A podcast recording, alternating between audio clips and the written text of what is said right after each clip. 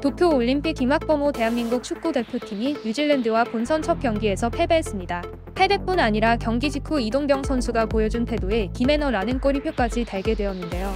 대표팀은 22일 일본 이바라키현 가시마 스타디움에서 열린 도쿄올림픽 조별리그 B조 1차전에서 후반 25분 뉴질랜드의 공격수 크리스 우드에게 실점을 허용하고 만회하지 못한 채 패배를 해버렸죠. 비매너라고 비판받은 장면은 경기가 끝난 후 포착되었습니다. 경기가 끝난 후 우드는 이동경에게 먼저 다가가 손을 내밀었지만 이동경이 외면하자 멋쩍은 표정을 지었죠.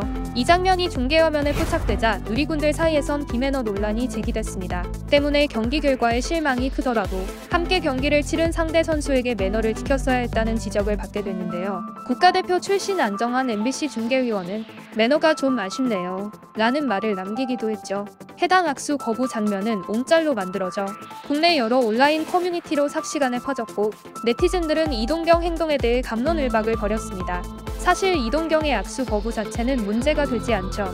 도쿄올림픽에선 코로나19 확산 방지를 위해 선수들 간 호응, 악수, 하이파이브 등을 금지하고 있기 때문입니다. 그러나 누리군들은 상대 선수를 외면한 무례함이 올림픽 정신에 어긋난다며 그의 디매너를 질타하고 있습니다.